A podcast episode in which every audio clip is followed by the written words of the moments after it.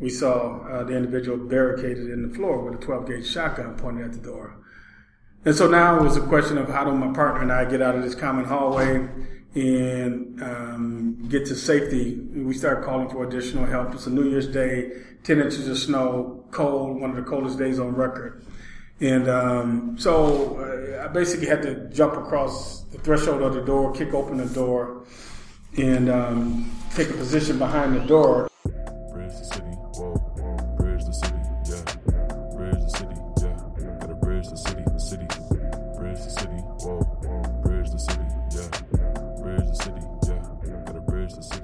Welcome to Bridge the City, a podcast recorded in Milwaukee, Wisconsin.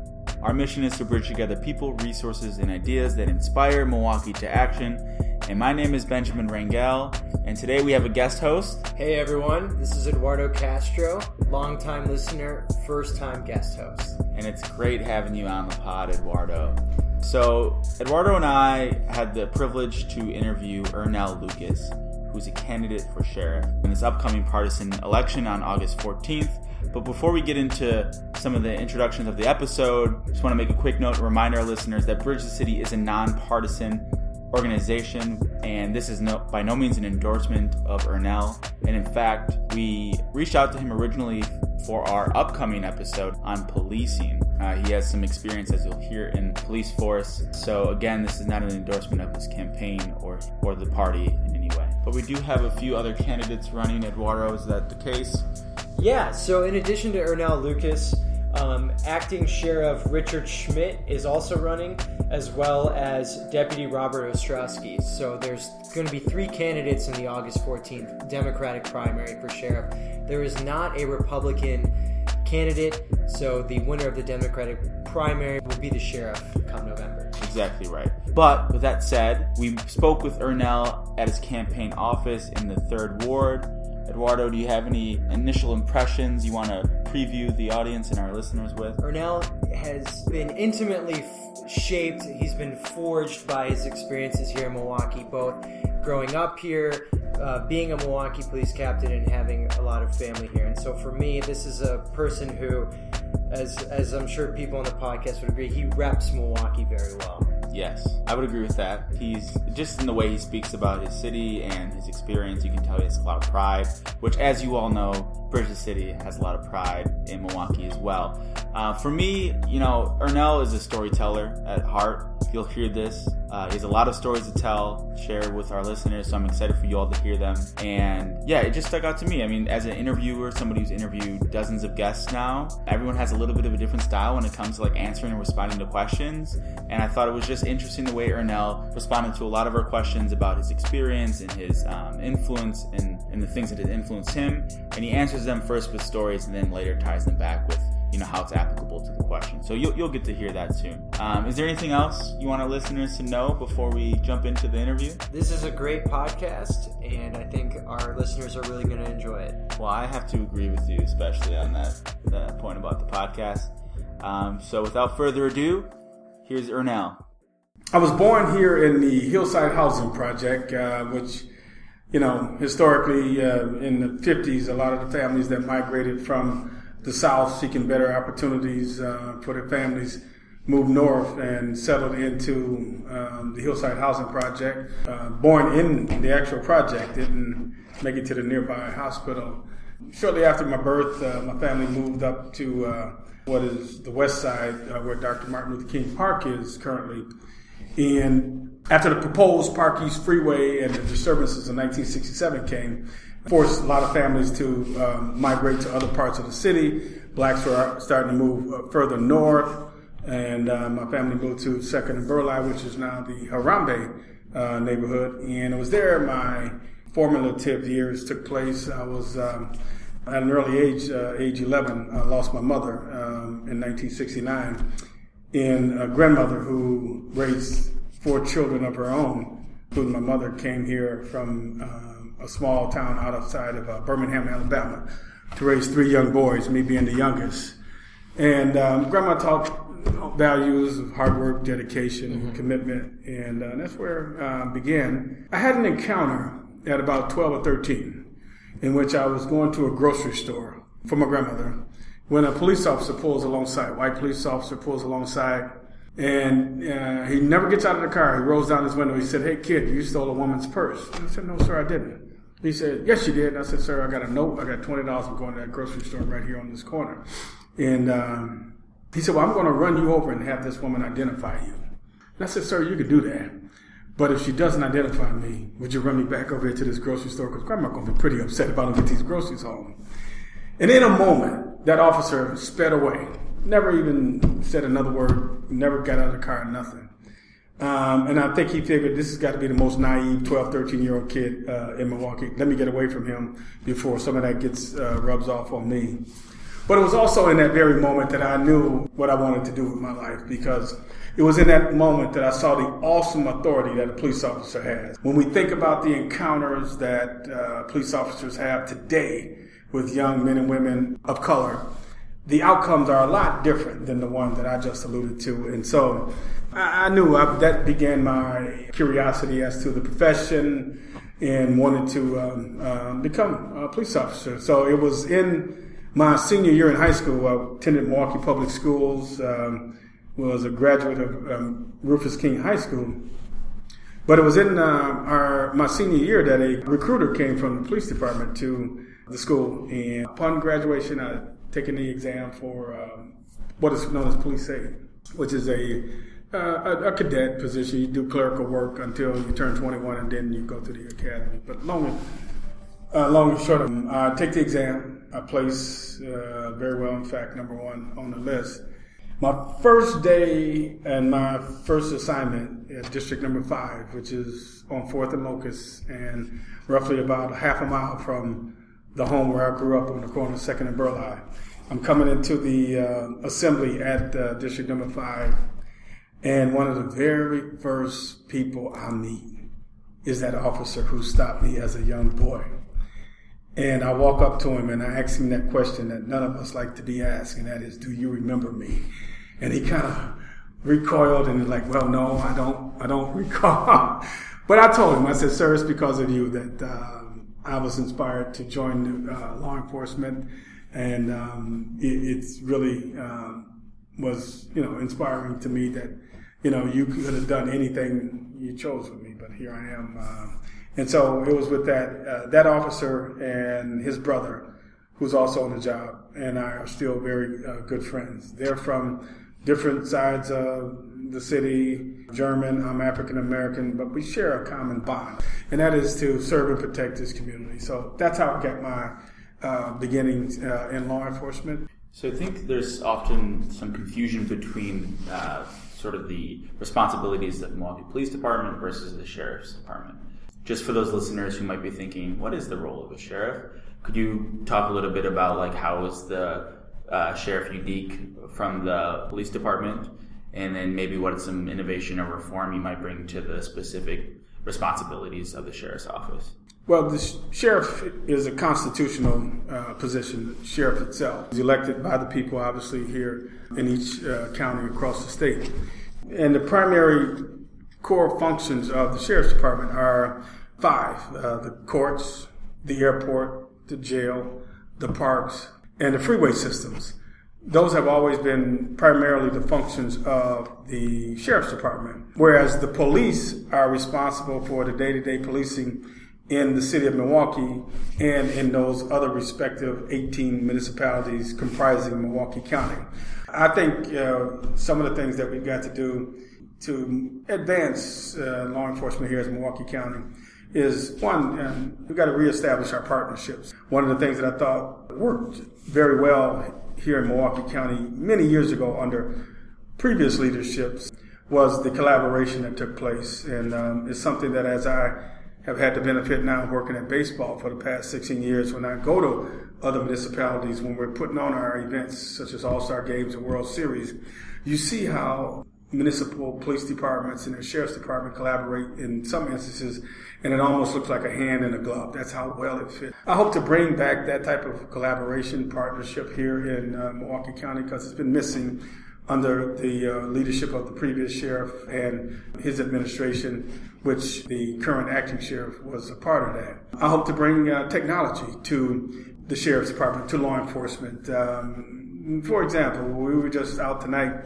in Greenfield talking with um, police chief and some of his uh, members there, and they were talking about some of the equipment that they use and uh, part of it is obviously drone technology.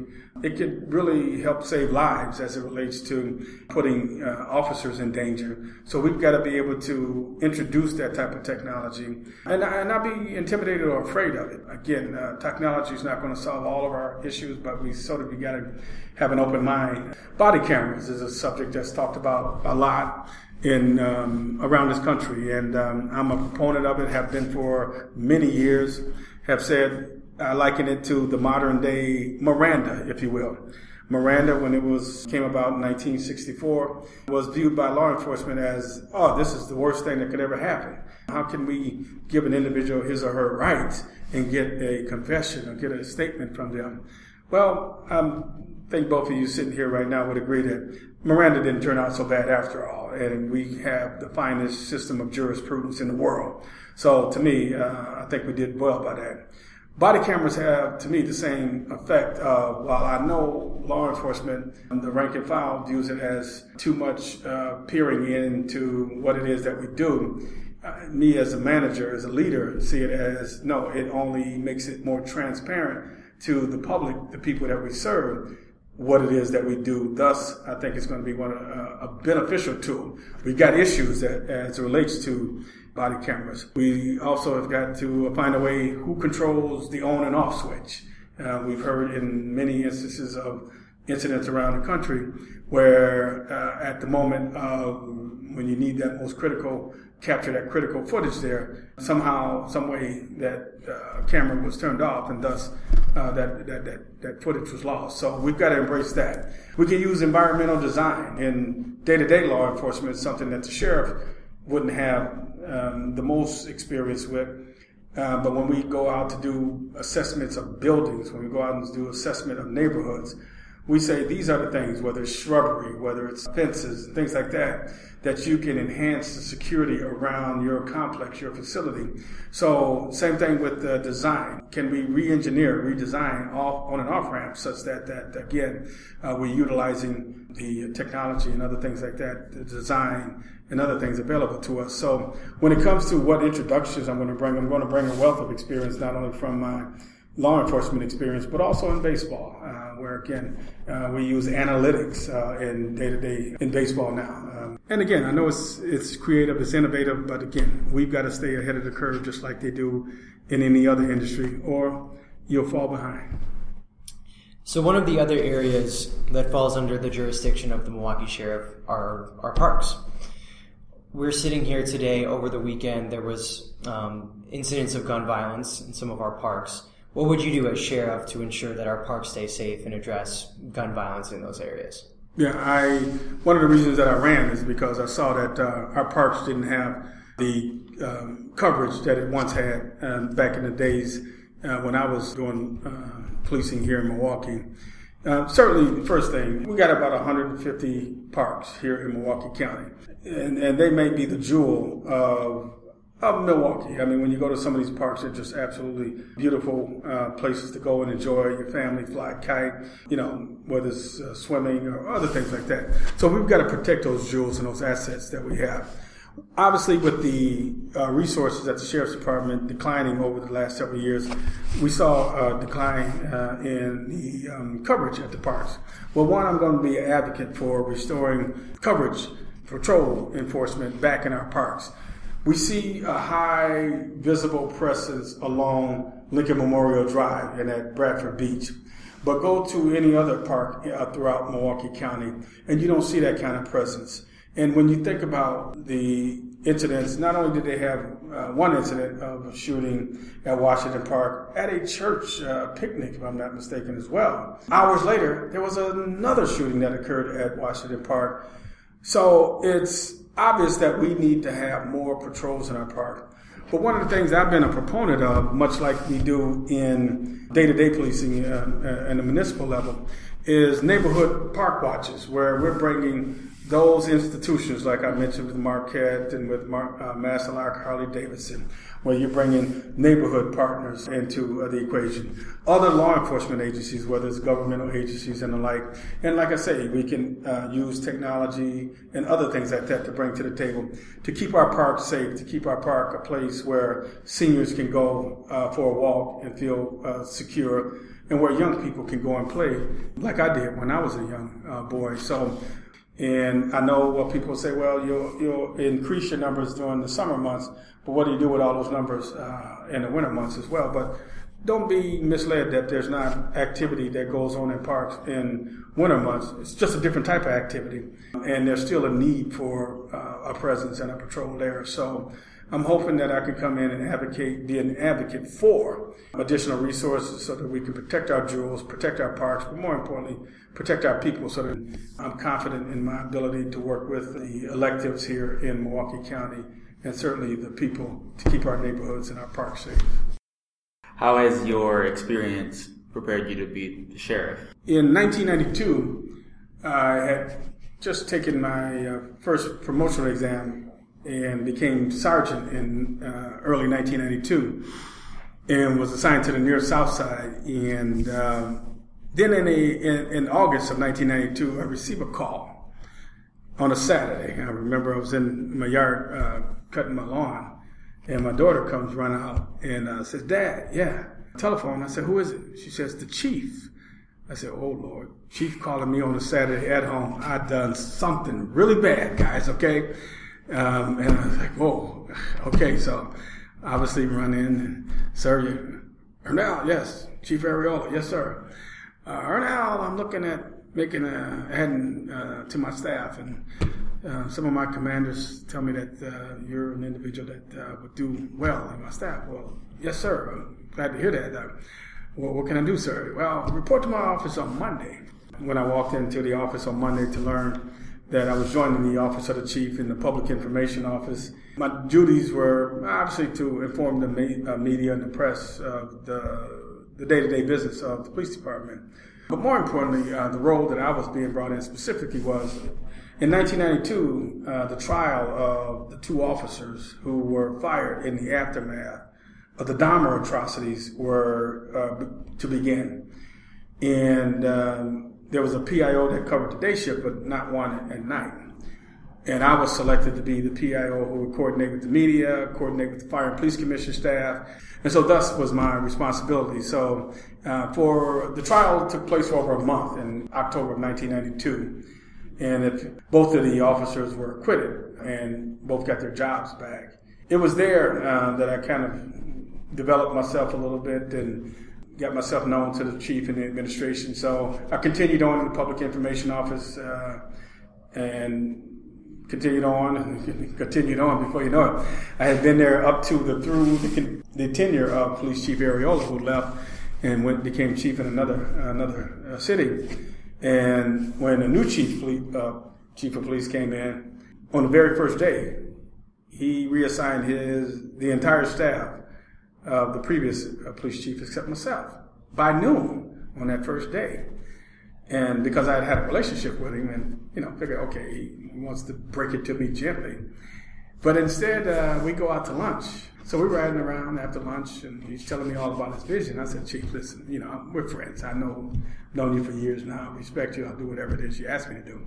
So just tell me where I'm going. He said, what? I said, well, tell me where I'm going. You've sent everyone else far afield on day one what's my assignment? He says, well, if anybody's going to tell me what it is uh, that I need to be doing up here, it's going to be you. So you're sticking up here. And I stayed in the uh, chief's office there for another two and a half years. So seven total years up on the seventh floor.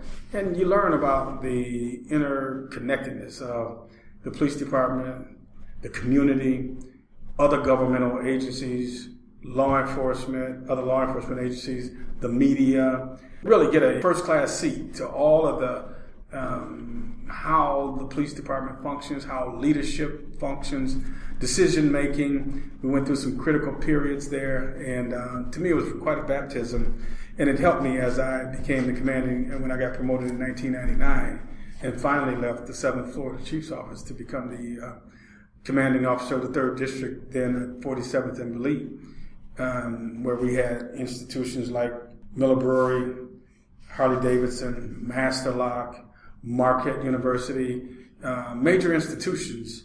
And somehow it was my responsibility to bridge those uh, institutions to keep all of the third district safe. To you have major institutions like that, but you also have some um, troubled neighborhoods, uh, Metcalfe Park neighborhood, portions of uh, uh, Washington Park uh, neighborhood, and also uh, uh, Midtown, as they call it, are, are, neighborhoods challenged by violence and poverty and, and a host of other issues. So again, it was a great baptism. I think those are the things that have prepared me best to become the next Milwaukee County Sheriff. You know, my education aside, graduate of Marquette University, criminology and law studies, uh, graduate of three management uh, schools, FBI National Academy uh, in Quantico, Virginia, the Senior Management Institute for Policing in Boston, and Northwestern University Center for Public Safety in uh, Evanston, Illinois. All my education aside, I've learned from my experiences that people don't care how much you know until they know how much you care. And what's important for me that I've got to show not only in my time in all my positions prior, but moving forward as I journey into this next position, is that despite my 25 years in the Milwaukee Police Department, despite my 16 years at Major League Baseball, despite all my degrees and certificates, despite all of uh, the experiences that I've had, people want to know how much you care, not how much you know. And so that's the thing that I want to best bring to this job and this opportunity is show people that I'm passionate about what it is I do, show people that I care about what it is that I do, being this young boy from the central city of Milwaukee who's had opportunity after opportunity afforded him, grandmother coming from Alabama to raise him, encounter with a police officer, shot in the line of duty, assignment to the seventh floor, appointment as a commanding officer, and then to get this wonderful opportunity to join Major League Baseball. All of that, notwithstanding, what people want to know is, is that do you care? And I think that's the thing that I'll uh, bring uh, with me as the best asset and tool that I have to be the next year. In the group of people who are going to be looking to you to see that you care, one of the many groups that are going to be looking to you are the, the sheriffs themselves and the people who are out on the front lines trying to keep Milwaukee safe.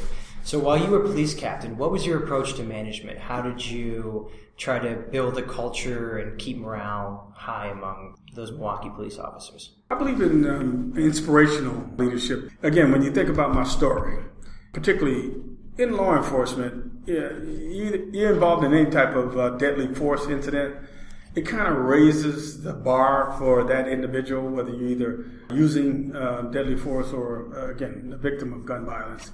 And so, you know, my creds, if you will, was such that everybody said, well, okay, got to give this guy all respect in the world because he could have, one, not been here, but two, he could have chose to just go and collect the check and that would have been it for the rest of his life. But he's here.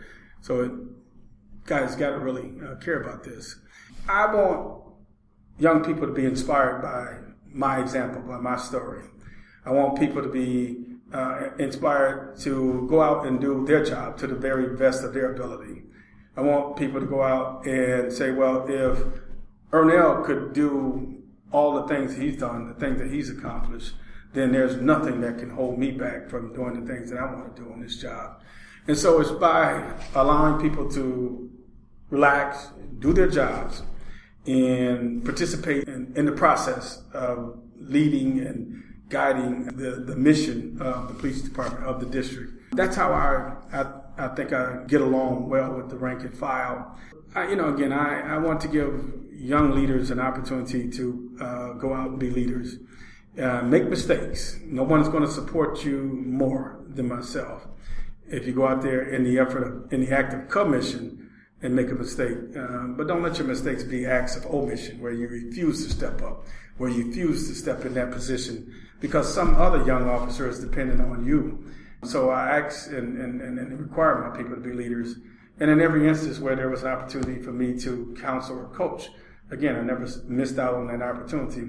And I'm very proud of some of the current uh, commanders in the Milwaukee Police Department that had the opportunity to work under me, the job that they're doing. And a lot of them never let me forget that it was because of you that uh, I'm able to do what I'm, uh, I'm doing. So I'm, I'm honored by that. Uh, one question I'd love to ask all of our guests is uh, what is your most proud accomplishment? Ooh. Um, oh, my goodness. Um, I, I, I, count, no doubt, my uh, the birth of my two children and uh, the marriage to my wife is certainly uh, the proudest accomplishment to date.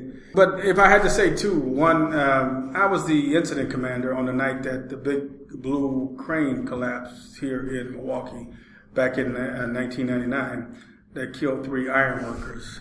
And the job that the officers that the first responders to that incident uh, made me very proud because as the commanding officer of the district, you become, by virtue of that, the incident commander.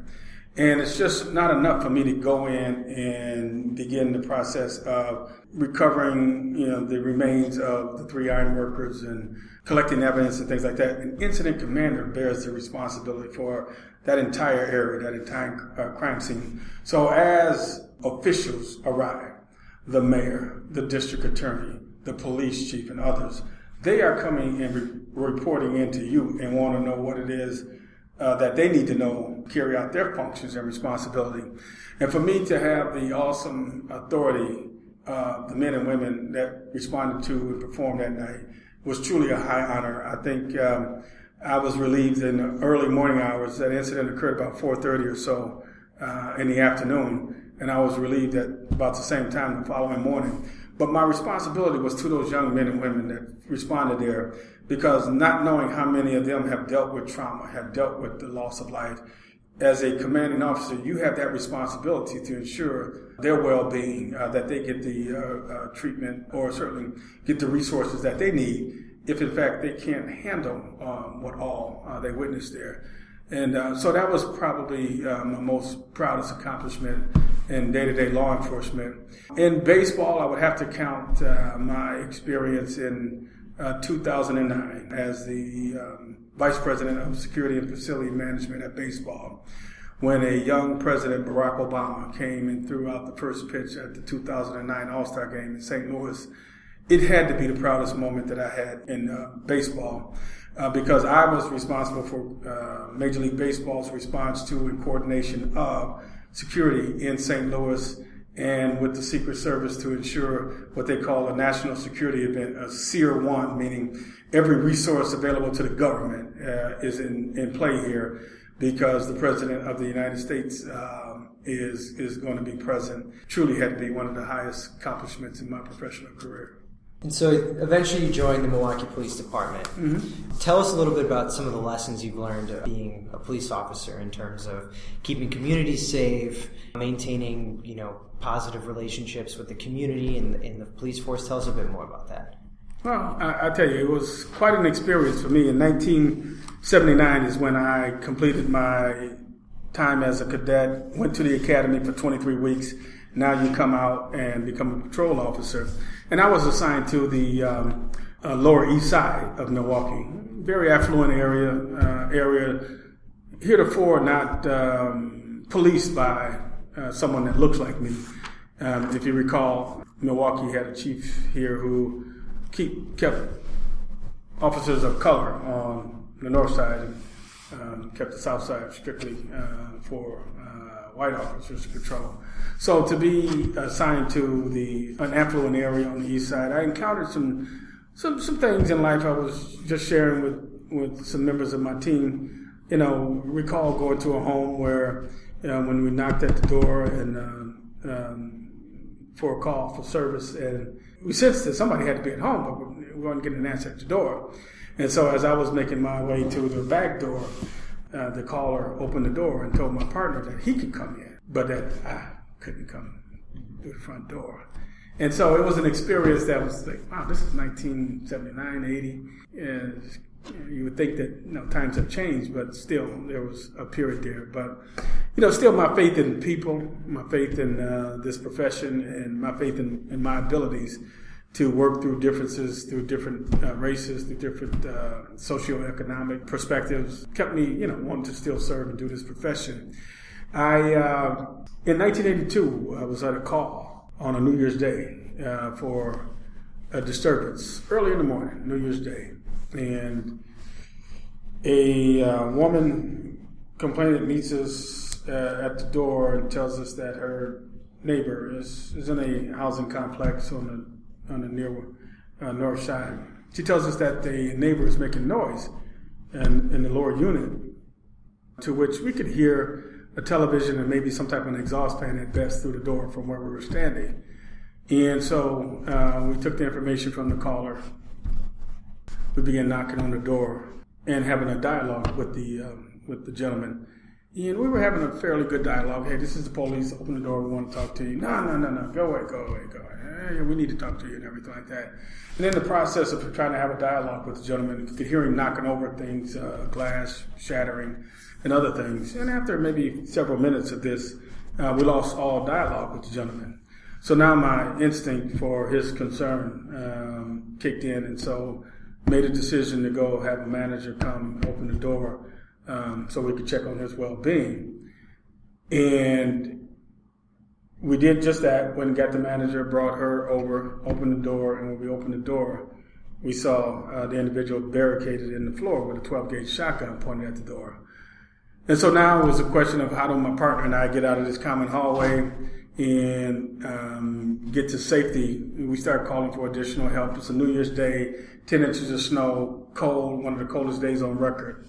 And um, so uh, I basically had to jump across the threshold of the door, kick open the door, and um, take a position behind the door that I could get a, a view of uh, the individual seated in the floor, while at the same time uh, getting my partner to come out and he was more behind a secure position behind the uh, concrete side of the, uh, the building.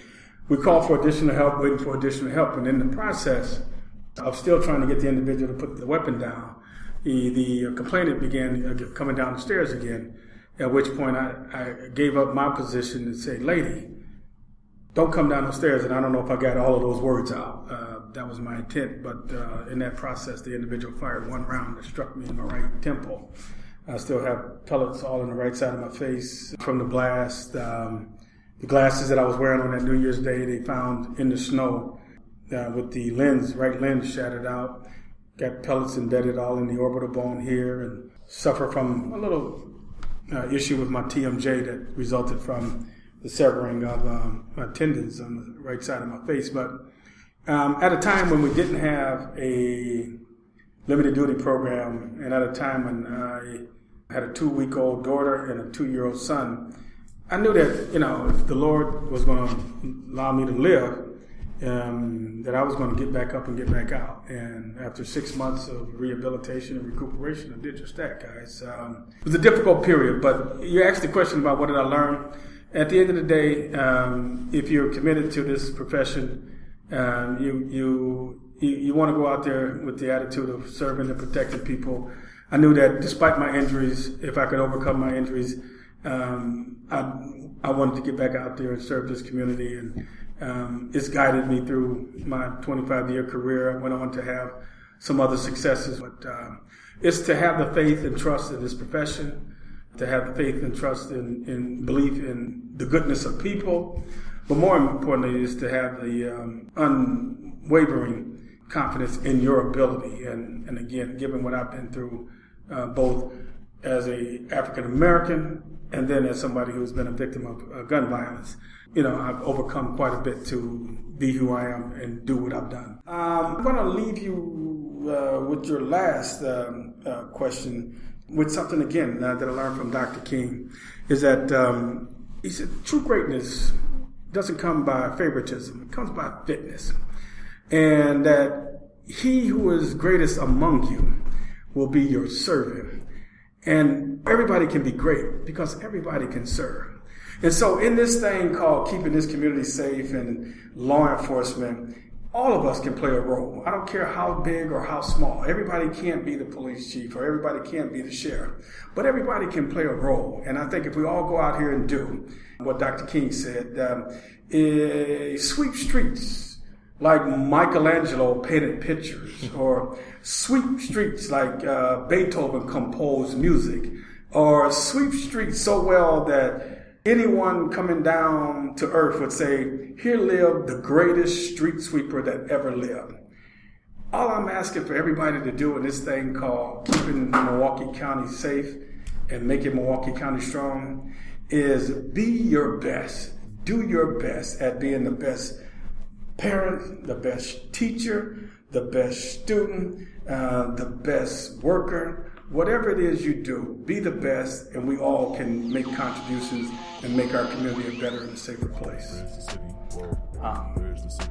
Yeah, we, we have to end the podcast there. We can't. Yeah, there's nothing else left to say after that. So. uh, thank you so much for your time. No, no, no. I enjoyed it. So Eduardo, Yeah, we finished this interview. I think it was around 10:30 almost p.m. It was a late interview. It was only planned to be 30 minutes, maybe. Ended up being over an hour. So what were some some pretty big takeaways, or you know, what is what is your conclusion from this episode? For me, the takeaway actually came before the interview officially started. So allow me to set the scene. Ben had started uh, the recording, and we were talking about how in the upcoming policing episode, listeners stay tuned, Bridges City was going to include a bunch of different people academics, community groups, uh, police officers, when Earnell chimed in. Just uh, one uh, thing I'm going to uh, mention as it relates to the, the number of uh, interviews that you said you were going to be you know, seeking uh, Yeah. for, for purpose. Uh, certainly talk with some youth um, to get their perspective of policing, what needs to happen, change, um, enhance, improve um, relations with the police and the community because they bring a perspective that I don't think even practitioners often seek, let alone would um, consult. And that's unfortunate because uh, a lot of the answers therein lie to a lot of the issues that we have in the profession. So I just wanted to mention it to No, you. So, appreciate that. yeah, good. So I'm done. And the reason I chose this as my takeaway is because in order to have effective policing, you need to bring in a lot of different groups that are going to be affected by the policing. As we heard in the interview with Earnell, he brought together people like Marquette, Miller Coors when he was the police captain, and bringing in youth and people that traditionally haven't been included in our conversations about what effective policing, keeping communities safe entails. Bringing in youth in those groups that traditionally haven't been in, included is really important to keeping communities safe. And Ben, what was your takeaway from the interview? So for me, my takeaway is how important the role of county sheriff really is, and how, as a community, every elected official, particularly those at the local level, play a vital role in how we experience Milwaukee. I think about all of my favorite parts of Milwaukee, the components that make the city great, and one that comes to the top of the list are our county parks, the beach, and to think that the person who's in charge, the leadership at the very top, is an elected official in terms of how those places and spaces are going to be kept safe means this election and the role of county sheriff is not only important for safety and law enforcement purposes, but important for how we experience the city. And I want my experience and the experience of everyone in Milwaukee to be safe, dignified, and enjoyable. So get out to vote. Primary is tomorrow, August 14th. And as always, let us know what you think of the episode. Comment, share, tell your friends. Please get engaged. Be the best, whatever you are, as Earnell said. And let us know how you've helped bridge the city. Bridge the city. Whoa.